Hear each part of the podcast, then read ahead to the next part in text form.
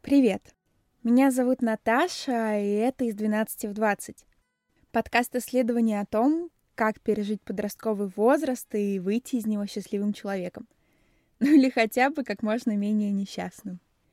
Несмотря на то, что погода совсем не летняя, не знаю, может быть, там, где вы сейчас это слушаете, тепло и хорошо, но у меня за окном совершенно гадко. Все вокруг кричит о том, что до экзаменов, сессий и прочих ужасов осталось совсем немного. Я сдавала ЕГЭ, страшно сказать, 6 лет назад, в 2015. Вообще, как ни странно, у меня ЕГЭ остались довольно приятные воспоминания, хотя у многих, конечно, совсем другой опыт. Но специально к этому эпизоду я поискала, что я тогда писала о нем своим подругам, что думала, и самым частым моим сообщением было «ненавижу тех, кто придумал ЕГЭ», и «когда уже закончится этот ад». А моя лучшая подруга постоянно говорила о том, что близка к нервному срыву. Кстати, что мы еще тогда писали, вы можете почитать в моем новом телеграм-канале подкаста. Ссылка в описании, я пришлю туда кусочки наших переписок. Надо сказать, что обе мы тогда сдали хорошо и поступили куда хотели. Только в итоге я на четвертом курсе отчислилась из-за личных драм, восстановилась на заочное почти через год и закончила позже, чем планировала. И вот что странно. Мысль не поступить тогда, сразу после 11 класса, казалась мне невыносимой — а от кошмаров, что я плохо сдала ЕГЭ, я просыпалась почти каждую ночь, и чем ближе к экзаменам, тем хуже были эти сны. Но тот год, который я в кавычках потеряла, отчислившись из универа, дал мне даже больше, чем годы учебы. И страшным это не было совсем. Я вернулась и закончила тогда, когда была готова. Но если вы закроете глаза и представите самое страшное, что может случиться, если вы не сдадите ЕГЭ, то, скорее всего, вы представите что-то вроде того, что вы не поступили в ВУЗ вашей мечты, потеряли год и будете слушать о том, что вы не справились. Я собрала для вас четыре истории о том, что потерять год не страшно, и даже три не страшно тоже. Что после школы нет одного единственного правильного для всех пути. И что иногда справиться и сделать лучше для себя — это не сдать и не поступить. И что эти полгода, год, три года, пять лет — это не время, которое вы теряете, а время, в которое вы очень много можете для себя найти. Начнем с истории Кристины.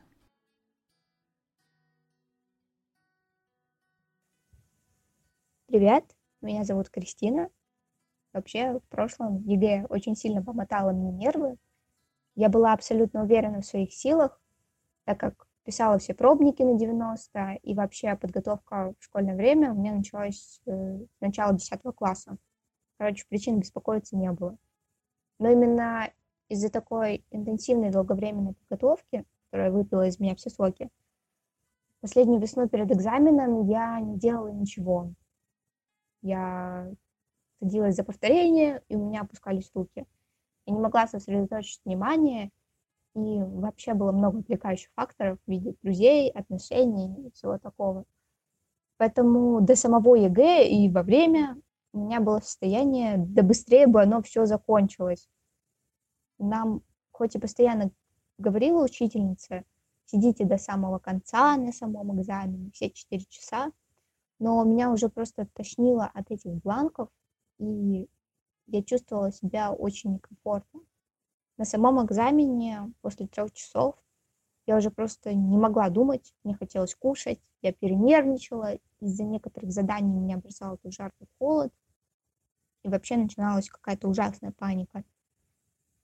А, поэтому я просто приходила, писала все, что могла, вроде как-то проверяла и уходила. После того, как пришли результаты, я обалдела они были вообще не те, которые я ожидала. Для кого-то баллы не маленькие, но, наверное, в этом и кроется проблема. Если бы я просто плохо написала, я думаю, у меня бы не было такой неопределенности. Но баллы были на грани. В итоге, во-первых, я была очень зла на комиссию и разочарована в себе, потому что ошибки были очень глупые. И то, к чему я стремилась два года, упустилась просто за 4 часа. Во-вторых, я не знала, что делать, потому что теперь не была уверена в поступлении и в своих дальнейших действиях. Я плакала несколько дней точно и измотала нервы и себе, и родным, закрылась от них, конечно, спасибо большое за то, что они меня в то время поддержали и в школе, и семья говорили мне, что ничего страшного, бывает по-разному, и разрулится. Когда я, наконец, успокоилась, я подала заявление в вузы, но вот это вот состояние бардака, какой-то фрустрации у меня не проходило. Мне хотелось, чтобы это все наконец закончилось. Я порядком устала от неопределенности, и то была очень апатична, нерешительна, отрешена от внешнего мира, то наоборот делала какие-то импульсивные поступки. Так я решила во время второй волны поехать в Петербург. Это стоило огромных эмоциональных денежных затрат. И за несколько минут до окончания приема я была на последнем месте по бюджету, то есть проходила. Я успела обзвонить всех своих родственников, обрадовать, что вот все это было не зря, и я поступила, и вообще все хорошо, какая я молодец.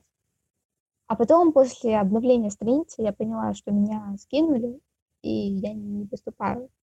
И, естественно, не то, что в ВУЗ в этот год, я не поступаю вообще.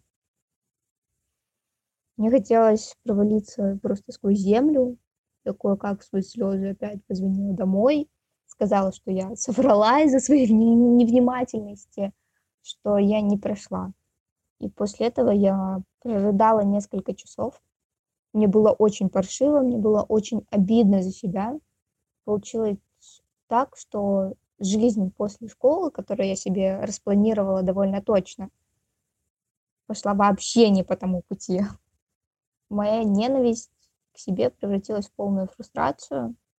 Был период очень сложного депрессивного состояния. Спасибо большое еще раз близким мне людям, которые меня поддержали, сказали, что нет в этом ничего страшного, что такое действительно случается, и что ЕГЭ — это лотерея. Я понимаю, что нас с самого детства в школе и дома пугают, что без образования никуда, что мы станем бездомными, если не попадем на престижную работу, э, а без вуза это никак не сделать. Еще меня пугали, что если я не поступлю на бюджет, то это очень сильно ударит по карману семьи, ты будешь вообще без образования и прочее, прочее. Но вот сейчас, спустя время, я могу сказать, что это все бредни, и я по-настоящему рада, что так вышло. Пусть я этого и не хотела, но у меня появился абсолютно свободный год. И это было время, не обремененное чем-либо это куча возможностей, и многие, на самом деле, из этих возможностей вам бы маловероятно выпали, если бы вы поступили в ВУЗ. Наверное, единственное, о чем я жалею, так это о том, что я потратила кучу нервов на дни какого-то бездействия и ненависти к себе за такую мелочь. Не поступать — это не страшно.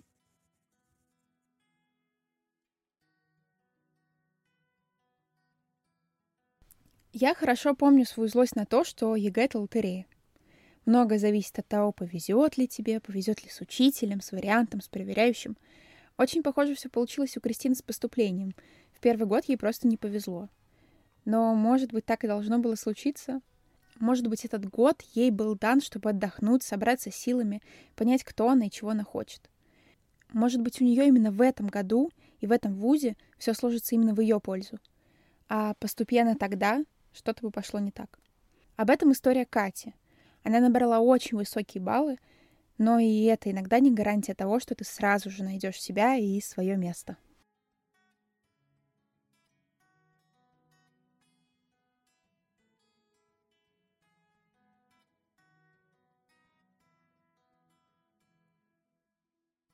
Я бы хотела рассказать свою историю, как я три года подряд сдавала ЕГЭ. В одиннадцатом классе я очень сомневалась, куда мне пойти, кем мне быть, и колебалась я в основном между программированием и биофизикой или биоинформатикой. Но я сильно сомневалась в том, что я смогу сдать ЕГЭ по химии, поэтому в итоге сфокусировалась на программировании. К репетитору я ходила только первые полгода в одиннадцатом классе. Он у меня со мной занимался физикой и математикой. Но потом уже в декабре того года я бросила к нему ходить. И следующие полгода, в принципе, вот только в рамках школы и вот самостоятельной подготовки э, готовилась к ЕГЭ.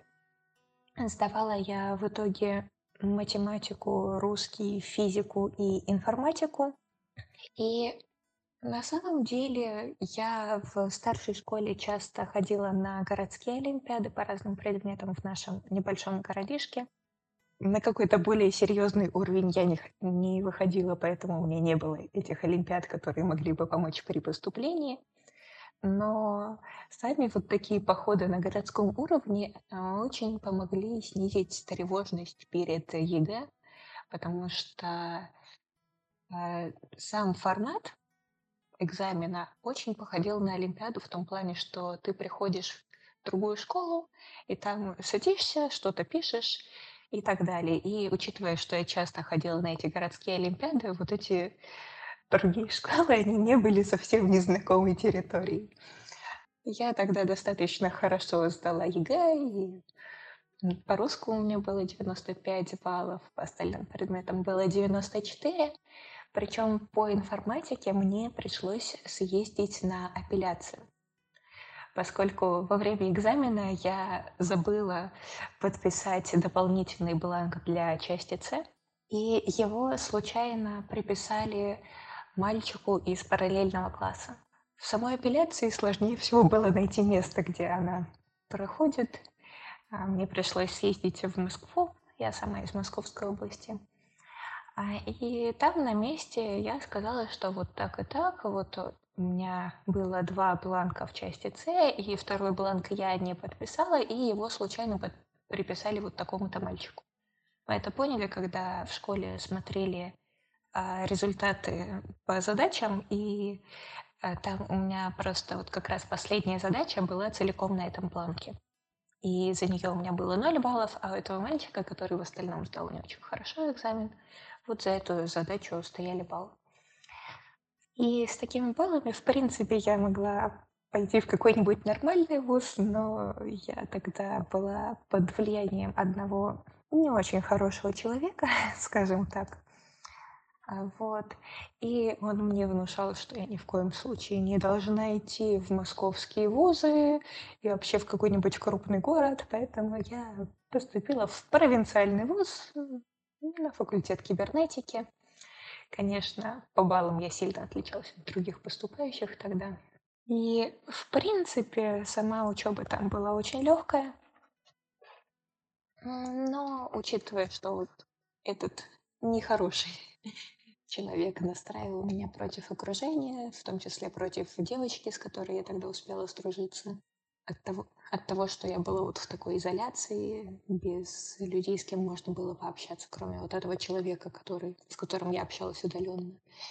И из-за того, что учеба была слишком легкой и бессмысленной, на мой взгляд, у меня тогда началась э, достаточно тяжелая депрессия. И началась она уже, по сути, где-то к концу первого семестра усилилась вот с началом прям второго семестра. Но в апреле я осознала, что жизнь не кончена, можно поступить, например, в МГУ или в какой-нибудь другой хороший вуз.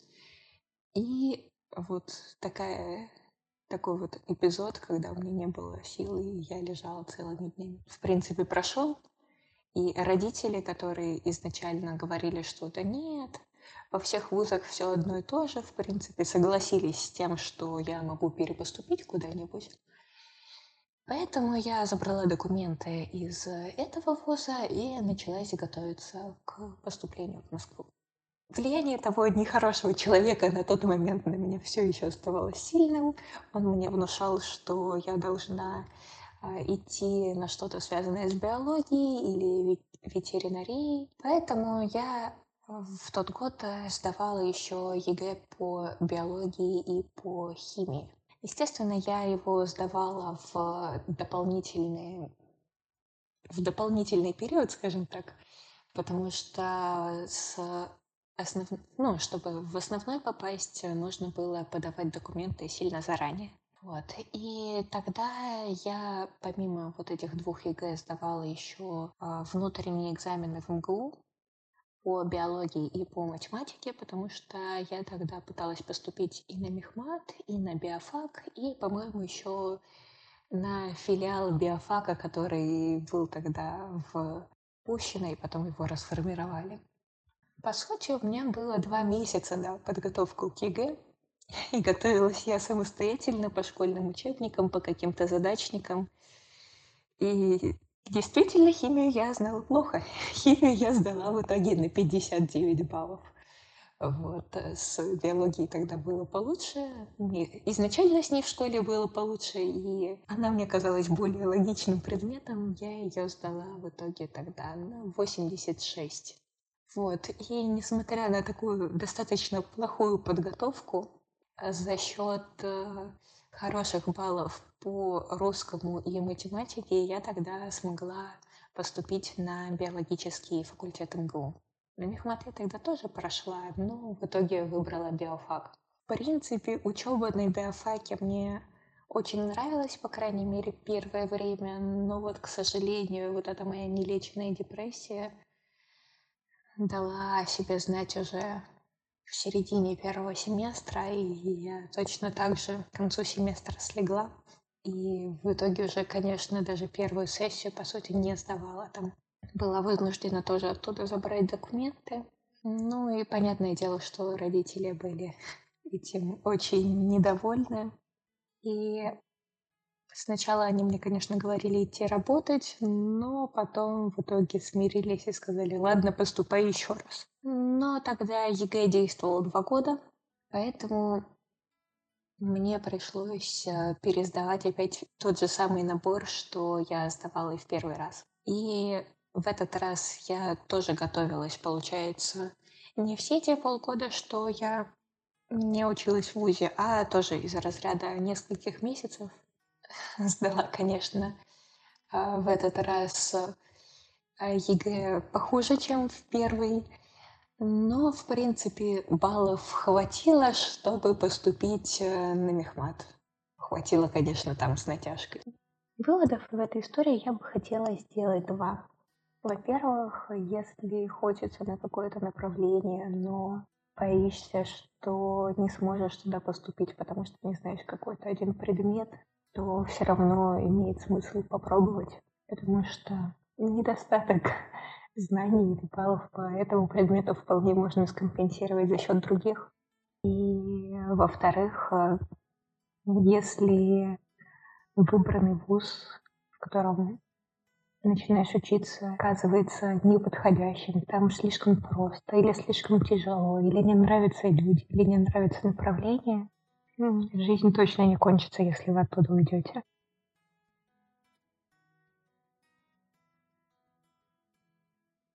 Наша следующая участница Аня. Она тоже сдавала ЕГЭ трижды, и более довольного своим выбором человека я, по-моему, в этом подкасте еще не слышала.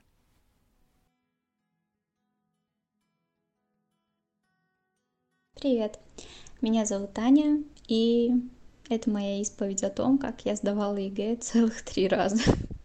Мой коллега по работе даже сказал мне как-то, что мне, видимо, просто нравится сдавать ЕГЭ, раз я каждый год на него хожу. Но на самом деле все немного сложнее. А моя история с ЕГЭ началась э, в одиннадцатом классе, как у многих, мне кажется. Но когда все потихоньку начали думать, куда поступать, начали ходить по репетиторам, у меня произошло событие, которое выбило меня абсолютно из нормальной жизни приблизительно на год. Я и до этого как бы особо не представляла, кем же я хочу быть, когда вырасту. А в таком состоянии и сил ни на что не было, и не хотелось ничего, просто хотелось лежать и спать, и музыку слушать, и все. Но решения все-таки от меня требовали, до этого события я как-то решила, что быть лингвистом — норм вариант. Собственно, от него я отталкивалась.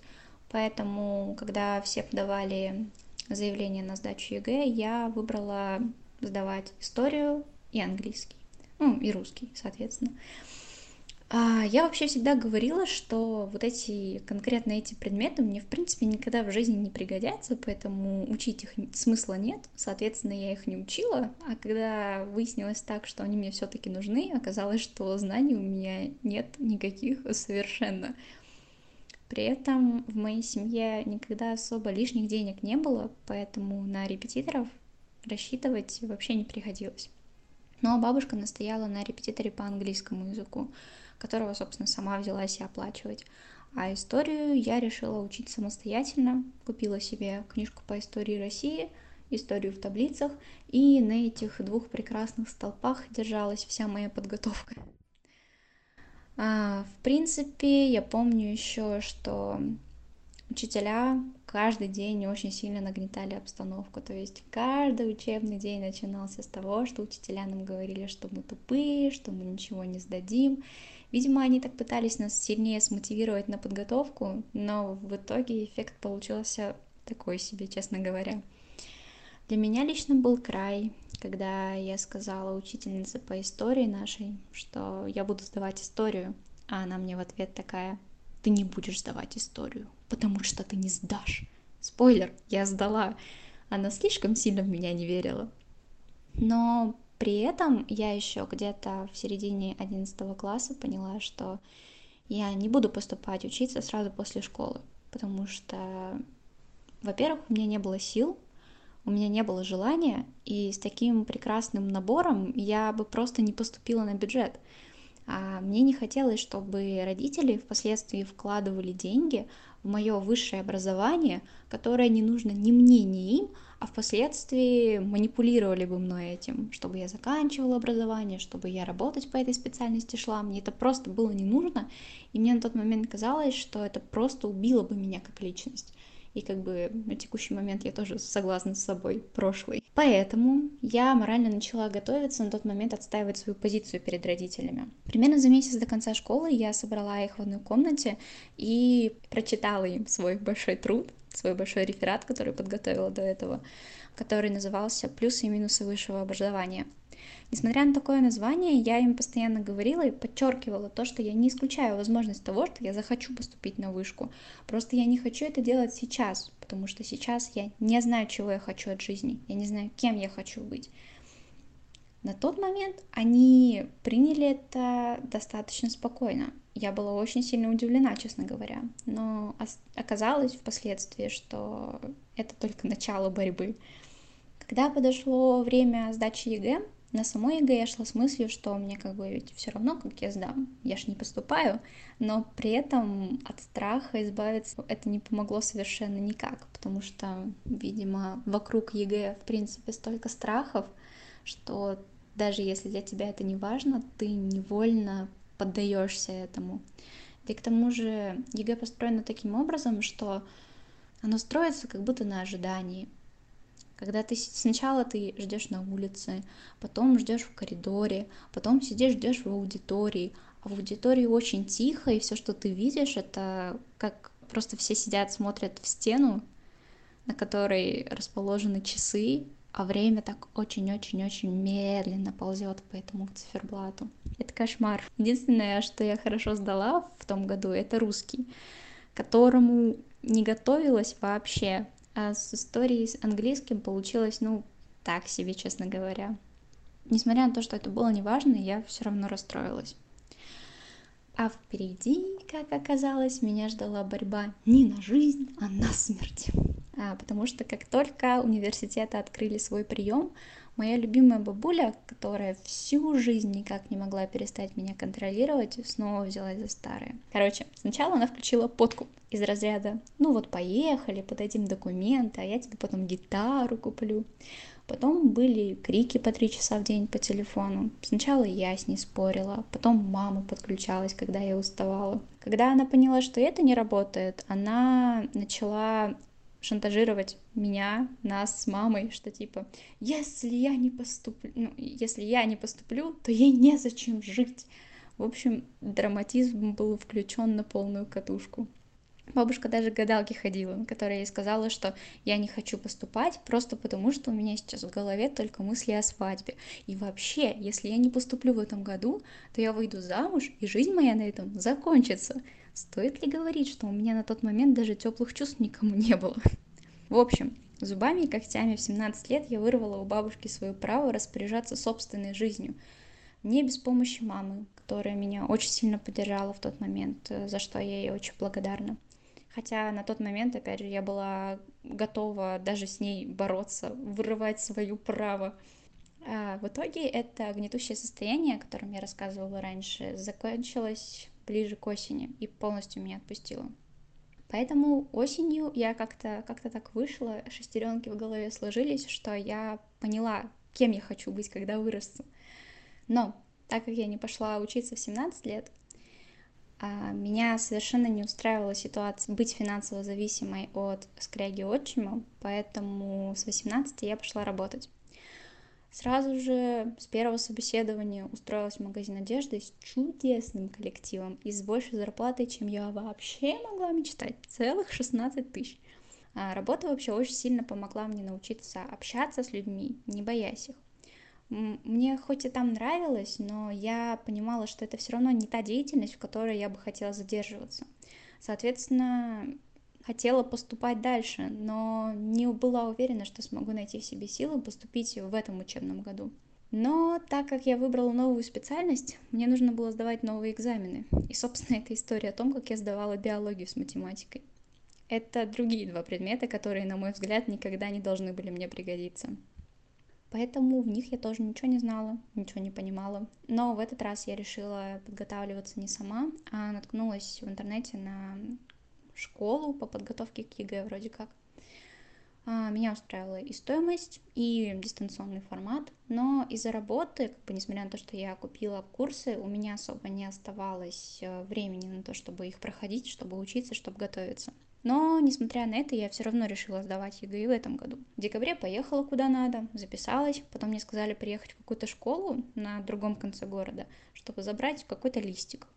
Там же мне назначили преподавателя, который меня как курирует, получается. И я такая, о, значит, в этой школе я буду сдавать все ЕГЭ. Неудобно, но ладно.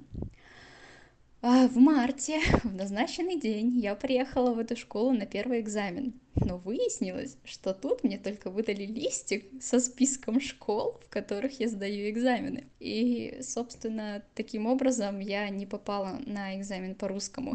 Это единственное, что я помню, потому что ну, как бы, единственное, что я помню с этой сдачи ЕГЭ. А результаты были в итоге такие себе, но на большее я особо не рассчитывала. А в последний раз третий раз. Я сдавала те же предметы, как и во второй, но при этом я уже была прям готова поступать в этом году, я прям готовилась на все силы, которые оставались после работы. В общем, а, я, так как это уже третий раз был, я уже не особо нервничала, потому что, ну, если я выжила в первые два ЕГЭ, то что мне сейчас, как бы помешает выжить?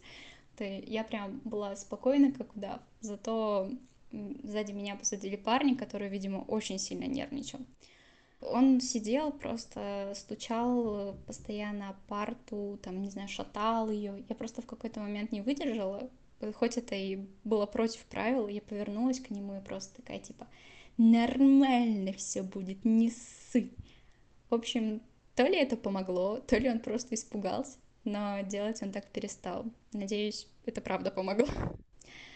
В общем, после этого ЕГЭ я вышла с таким прекрасным чувством, что я молодец, что я все сдала, что я справилась. А сдала все равно так себе. Но при этом поступила в университет на то направление, на которое я хотела, хоть и на коммерцию. Но так как это все равно направление, на, ко- на котором мне учиться искренне интересно, во-первых, я не жалею о том, что тратятся деньги какие-то на это обучение я хорошо учусь, я максимально заинтересована и действительно мечтаю стать крутым специалистом в этой области. Вы можете спросить, жалею ли я вообще, что потеряла два года? Я отвечу, что нет, это было лучшим решением в моей жизни. Я начала чувствовать, что я действительно живу, а не существую. Эти года мне дали столько личностного и социального развития, сколько все года в школе не давали. Да и когда я шла на это решение, я вообще думала так. Лучше потерять год-два, чем от четырех и до бесконечности. И последняя на сегодня история — история Маши. Она о том, что стать единственной, кто не поступил в классе, это не страшно. И что поступать сразу после школы не обязательство, а выбор.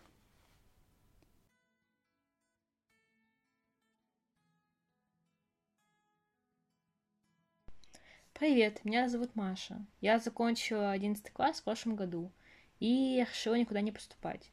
То есть взять гапье. Это такой перерыв между школой и вузом. Он может длиться год или несколько лет. У меня было несколько причин не поступать. Основная причина — это то, что я не знала, на кого мне поступать, в какой вуз поступать и в какой город ехать. Во-вторых, я устала от учебы. Мне хватило 11 лет школы, и я уже просто хотела отдохнуть. В-третьих, э, дистанционка тоже повлияла. Из-за нее я вообще не чувствовала, что окончила школу. В школе я сказала первый раз, что не буду никуда поступать на элективе по математике. Из-за карантина мы занимались маленькими группами по 5 человек – и когда учительница стала спрашивать, кто куда будет поступать, и очередь дошла до меня, я ответила, как есть, что поступать я никуда и поеду работать в Москву.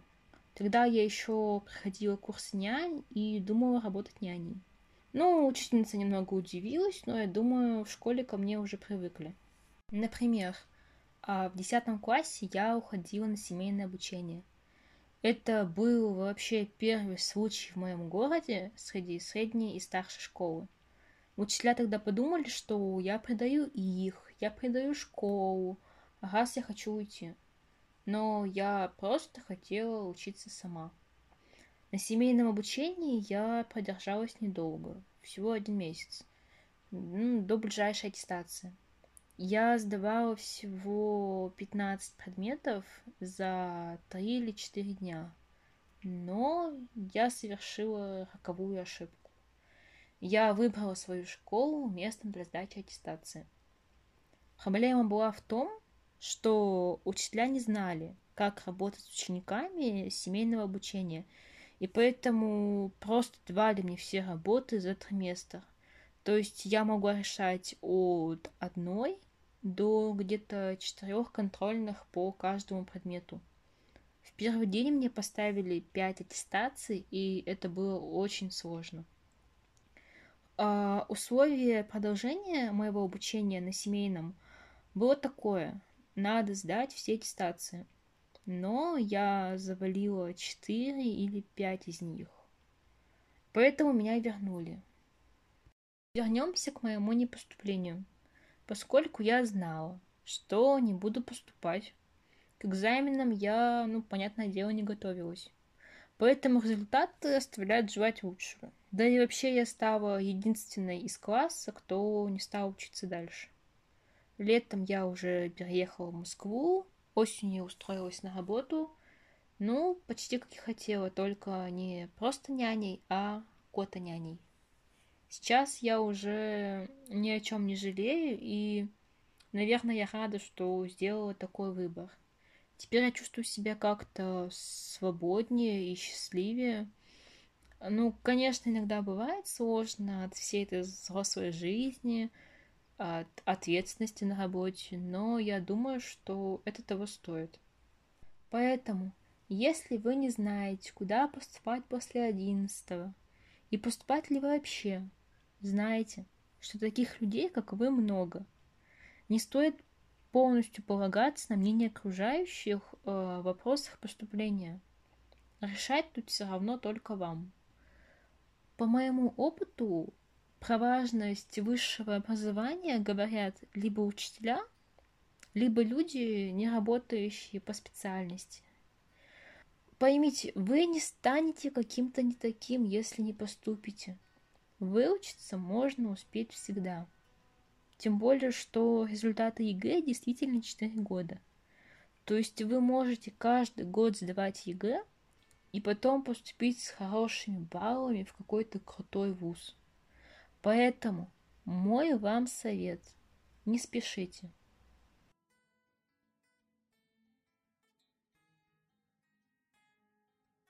Друзья, спасибо вам большое, что вы послушали этот выпуск.